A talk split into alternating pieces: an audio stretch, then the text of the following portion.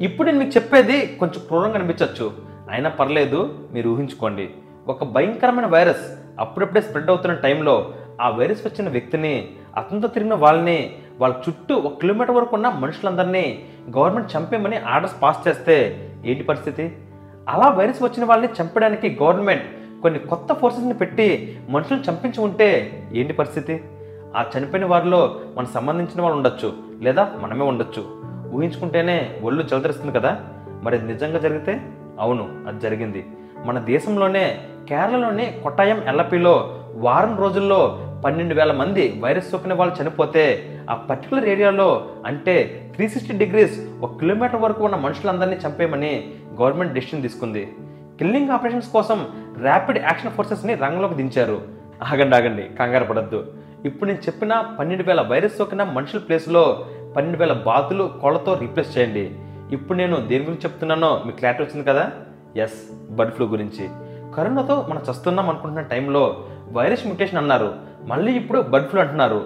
ఇది మనకి ముందు నుండి తెలిసిందైనా అయినా ఎందుకు మళ్ళీ మళ్ళీ మన జీవితంలోకి ఈ బర్డ్ ఫ్లూ వస్తుందో తెలియడం లేదు. మీరందరూ పిట్టలా రాలిపోవడం అనే సామెత వినే ఉంటారు. ఇప్పుడు అది కలరా చూడొచ్చు.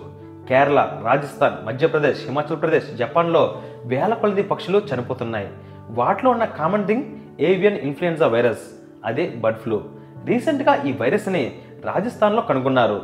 తర్వాత కేరళలోని రెండు జిల్లాల్లో సేమ్ వైరస్ వల్ల పక్షులు చనిపోవడం చూశారు.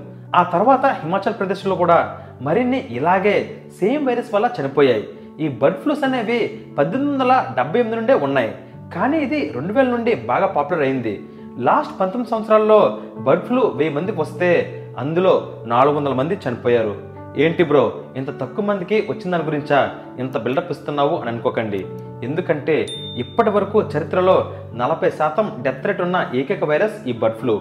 మనకు రీసెంట్గా వచ్చిన covid nineteen death rate percentage ఎంతో తెలుసా? వన్ పాయింట్ ఫైవ్ పర్సెంటేజ్ మాత్రమే. మన దేశంలో కోటి మందికి పైగా కరోనా సోకినా కూడా చనిపోయింది కేవలం లక్షన్నర మందే. జస్ట్ ఇమాజిన్ ఈ బర్డ్ ఫ్లూనే కనుక కోటి మందికి వస్తే ఈ పాటికి నలభై లక్షల మంది చనిపోయేవారు. ఇది అంత ప్రమాదం. ఫ్రెండ్స్ మన మిగిలిన కథలోకి వెళ్ళే ముందు మీకు ఒక చిన్న విషయం చెప్తాను. మీరు చేస్తున్న ఉద్యోగం కాకుండా మీకు ఎక్స్ట్రా ఆదాయం వచ్చే మార్గాల్లో ఒకటి స్టాక్ మార్కెట్ ట్రేడింగ్ మీకు ఎగ్జాంపుల్ ఇవ్వడం కోసం నేను ఆల్రెడీ లైవ్ ట్రేడింగ్ చేసి ఒక్క నిమిషంలో రెండు వేల రూపాయలతో ఐదు వందల రూపాయల లాభం ఎలా సంపాదించానని ఒక వీడియోలో రెండున్నర లక్షలతో ఒక్క గంటలో ఇరవై లక్షలు ఎలా సంపాదించాను అని మరొక వీడియోలో చూపించాను. ఈ రెండు వీడియోస్ యొక్క లింక్స్ని ఈ వీడియో కింద డిస్క్రిప్షన్లో ఇచ్చాను. మీకు ఇంట్రెస్ట్ ఉంటే అవి చూడండి.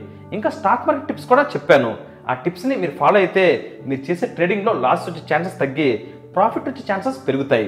మీరు స్టాక్ మార్కెట్ ట్రేడింగ్ చేయాలి అని అనుకుంటే మీకు ఖచ్చితంగా ఒక డిమెట్ అకౌంట్ కావాలి. అందుకనే రతన్ టాటా గారు ఇన్వెస్టర్గా ఉన్న అప్స్టాక్స్ కంపెనీ వారు మన కోసం ఈ one month free demat accounts ఇవ్వడంతో పాటు thirty days free brokerage offer ఇస్తున్నారు. అంటే మీరు ట్రేడింగ్ చేసినా మీకు బ్రోకరేజ్ ఛార్జెస్ కట్ అవ్వవు మరి ఇంకెందుకు ఆలస్యం? ఈ వీడియో కింద డిస్క్రిప్షన్ ఇచ్చిన లింక్ని క్లిక్ చేసి వెంటనే ఒక ఫ్రీ డిమెట్ అకౌంట్ని ఓపెన్ చేసి మీరు రెండు మార్గాన్ని మొదలు పెట్టండి అలాగే గుర్తుంచుకోండి మీకు ట్రేడింగ్ అలవాటు వరకు మ్యాక్సిమం రోజుకి ఐదు వందల రూపాయలకి మించి మీరు ట్రేడింగ్ చేయొద్దు. అర్థమైందా? ఏవియన్ ఇన్ఫ్లుయెన్జా అనే వైరస్ని ఫస్ట్ టైం పద్దెనిమిది వందల డెబ్బై ఎనిమిదిలో పక్షుల్ని తరచుగా చనిపోవడం చూసి వాటిలో కొన్నిటిని ర్యాండమ్గా చెక్ చేస్తున్నప్పుడు అన్నిట్లో ఈ బర్డ్ ఫ్లూ కామన్గా కనిపించింది. దీన్ని ఆ రోజుల్లో ఫౌల్ ప్లేగ్ అని పిలిచేవాళ్ళు. పంతొమ్మిది వందల యాభై తొమ్మిది నుండి పంతొమ్మిది వందల తొంభై ఐదు వరకు ఈ బర్డ్ ఫ్లూ పదకొండు సార్లు వచ్చింది. కానీ అందులో నాలుగు సార్లు మాత్రమే దీని ప్రభావాన్ని మనం అధికంగా చూసాం. కొన్ని లక్షల పక్షుల్ని అది చంపేసింది. ఈ వైరస్లో చాలా రకాలు ఉన్నాయి. H one H two H three ఇలా హెచ్ ఫిఫ్టీన్ వరకు ఉన్నాయి. అలాగే N one N two N three ఇలా ఎన్ నైన్ వరకు ఉన్నాయి. వీటన్నిటిలో అత్యధిక ప్రమాదకరమైన రకం ఏంటంటే హెచ్ ఫైవ్ ఎన్ వన్. దీన్ని ఫస్ట్ టైం పంతొమ్మిది వందల తొంభై ఆరులో మనందరికీ కరోనాను పరిచయం చేసిన చైనాలో కనుగొన్నారు. పంతొమ్మిది వందల తొంభై ఏడులో హాంకాంగ్లో ఫస్ట్ టైం పక్షుల ద్వారా మనుషులకి ఈ బర్డ్ ఫ్లూ స్ప్రెడ్ అయింది. రెండు వేల మూడులో ఏషియన్ కంట్రీస్లో ఏడు వందల మంది మనుషులకి ఈ బర్డ్ ఫ్లూ వచ్చినట్టు డబ్ల్యూహెచ్ఓ నిర్ధారించింది. ఇన్ని సంవత్సరాల నుండి ఉన్నా కూడా ఎందుకు ఈ వైరస్కి మన సొల్యూషన్ కనుక్కోలేకపోతున్నామంటే దానికి కారణం ఈ వైరస్లో ప్రతిసారి యాంటీజెనిక్ డ్రిఫ్ట్స్ జరుగుతున్నాయి. అంటే వైరస్ లక్షణం అదే అయినప్పటికీ దాని రూపాన్ని అది మార్చుకుంటుంది. అందుకని వీటికి వ్యాక్సిన్ అనేది ఇంతవరకు మనం కనిపెట్టలేకపోయాం. సాధారణంగా ఇప్పటి వరకు ప్రాణాంతకమైన వైరస్ ఏది కూడా మన దేశంలో పుట్టలేదు. ప్రతిసారి బయట దేశం నుండే అవి వచ్చాయి. ఇప్పుడున్న కరోనా వైరస్ ఇండియాకి రావడానికి ఫ్లైట్లో జర్నీ చేసిన పాసింజర్స్ కారణం. మరి పద్దెనిమిది వందల డెబ్బైలో మనకు విమానం లేవు కదా.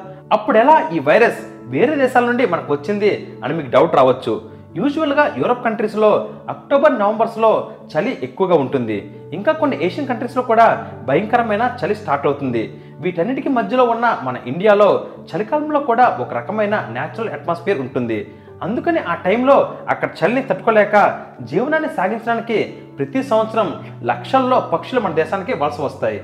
సరిగ్గా అదే టైంలో వేరే దేశాల్లో స్టార్ట్ అయిన ఈ బర్డ్ ఫ్లూ వాటి ద్వారా అక్కడ నుండి మన దేశంలోని పక్షులకి డిసెంబర్ టైంలో ఎక్కువగా వస్తుంది.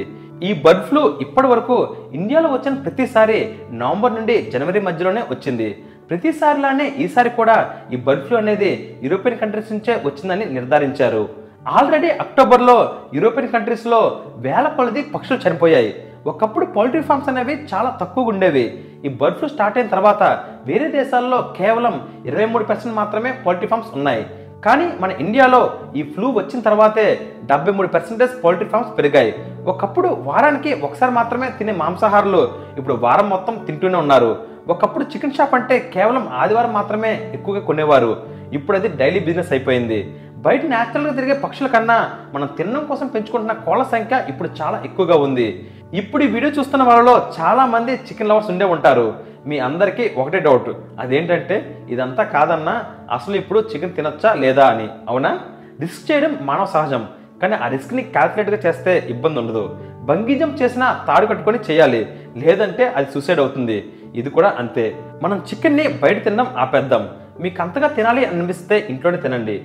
ఫుడ్ సేఫ్టీ గైడ్లైన్స్ ప్రకారం మన రెగ్యులర్ చికెన్ని వండడానికి వాడే సెవెంటీ ఫోర్ డిగ్రీస్ సెల్సియస్ కాకుండా హండ్రెడ్ డిగ్రీస్ సెల్సియస్లో చికెన్ని ఎక్కువసేపు ఉడికించుకొని తినాలి. చికెన్ కొన్నప్పుడు లేదా లైవ్ కోడిని తెచ్చుకున్నప్పుడు మీరు దాన్ని కడిగే ప్రాసెస్లో వీలైనంత ఎక్కువ పసుపుని ఉపయోగించాలి. అసలు తీసుకోవాల్సిన జాగ్రత్త వండినప్పుడు కాదు పట్టుకున్నప్పుడే.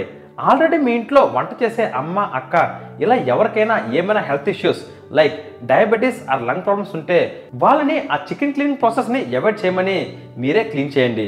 ఈ బర్డ్ ఫ్లూ మనుషులకి ఎక్కువగా వచ్చే ఛాన్సెస్ ఎక్కడ నుండి మూడు ప్లేసెస్ నుండి. ఒకటి పౌల్ట్రీ ఫార్మ్స్ అండ్ చికెన్ షాప్స్లో పనిచేసే వాళ్ళ దగ్గర నుండి.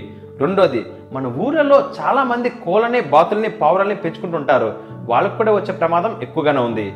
ఎందుకంటే ఆల్రెడీ బర్డ్ ఫ్లూ సోకిన కాకో కొంగో పౌరమో ఇలా ఏదో ఒకటి వాటి నోట్లో ఉన్న ఫుడ్ ఐటెంని మీ ఇంటి ప్రాంగణంలో పడేసినప్పుడు వాటిని తిన్న మీ పెంపుడు కోళ్ళు చాలా స్పీడ్గా ఎఫెక్ట్ అవుతాయి. ఇకపోతే లాస్ట్ది చాలా ముఖ్యమైనది. నూరు గుడ్లను తిన రాబందు ఒక గాలివన చచ్చినట్టు. సంక్రాంతికి పందాలు నెగ్గాలని జీడిపప్పు బాదం పప్పు పెట్టి మరీ పందుంకోలని పెంచుతుంటారు. మీరు ఎన్ని పోషకాలు పెట్టి పెంచినా కూడా వైరస్ రాకుండా జాగ్రత్తలు తీసుకోవాలి తప్ప ఒక్కసారి వస్తే మీ పుంజు పరిస్థితి కూడా మిగిలిన పక్షుల్లాగే అవుతుంది. గుంపులు గుంపులుగా ఒకళ్ళ కోళ్ళని ఒకళ్ళు చెక్ చేయడాలు కోళ్ళ పందాలని చూడడాలు లాంటివి అవాయిడ్ చేయడానికి ట్రై చేయండి. ఎందుకంటే మీరు ఈ పందాలు చూడాలంటే ముందు మీరు ఉండాలి కదా. ఎందుకు ఈ బర్డ్ ఫ్లూ అనేది అంత డేంజర్ అంటే ఇది ఎసిమ్టమాటిక్ అసలు తొంభై తొమ్మిది పర్సెంటేజ్ వాళ్ళకి ఒక్క సిమ్టమ్ కూడా కనిపించదు. ఒకవేళ కనిపిస్తే జ్వరము దగ్గు ఒళ్ళు నొప్పులు గొంతు లాంటివి సిమ్టమ్స్ కనిపిస్తాయి. ఈ సిమ్టమ్స్ కనుక మీకు వచ్చిన ముందు భయపడకండి. ఎందుకంటే చలికాలంలో మన రెగ్యులర్గా వచ్చే ప్రాబ్లమ్సే ఇవన్నీ. మన మనుషులలో క్రూరంగా ఉన్న వాళ్ళు ఎంతమంది ఉంటారో మానవత్వం వాళ్ళు కూడా అంతమంది ఉంటారు. మీకు దగ్గరలో లేదా మీ ఇంటి పరిసరాల్లో ఏదైనా పక్షి నీరసంగా వింతగా ప్రవర్తిస్తున్నా దానికి మీరు మళ్ళీ వాడము అని అనుకునే బౌల్లో వాటర్ పెట్టండి. దాన్ని కాపాడడానికి ఉత్తి చేతులతో పట్టుకునే ప్రయత్నం చేయకండి. గ్లౌస్ వేసుకోండి. వీలైనంత వరకు ముట్టుకోకుండా ఉంటేనే బెటర్. మీరు దాన్ని ఏం చేసినా దాని ప్రాణాలని మీరు కాపాడలేరు. ఆ ప్రయత్నంలో మీ అధిక సంఖ్యలో మీ చుట్టుపక్కల పక్షులు చనిపోతే ఎనిమల్ హస్బెండరీ డిపార్ట్మెంట్ హెల్త్ డెస్క్కి కాల్ చేసి ఇన్ఫామ్ చేయండి. నెగ్లెక్ట్ చేయొద్దు. సరేనా? అలాగే ఈ వీడియో కింద డిస్క్రిప్షన్ ఇచ్చిన లింక్ని క్లిక్ చేసి వెంటనే ఒక ఫ్రీ డిమెట్ అకౌంట్ని ఓపెన్ చేసి మీ రెండు ఆదాయ మార్గాన్ని మొదలు పెట్టండి. గుర్తుంచుకోండి మీకు ట్రేడింగ్ అలవాటు అయ్యేంత వరకు మాక్సిమం రోజుకి ఐదు వందల రూపాయలకి మించి మీరు ట్రేడింగ్ చేయొద్దు. అర్థమైందా? So meet soon keep smiling this is Vikramatya signing off bye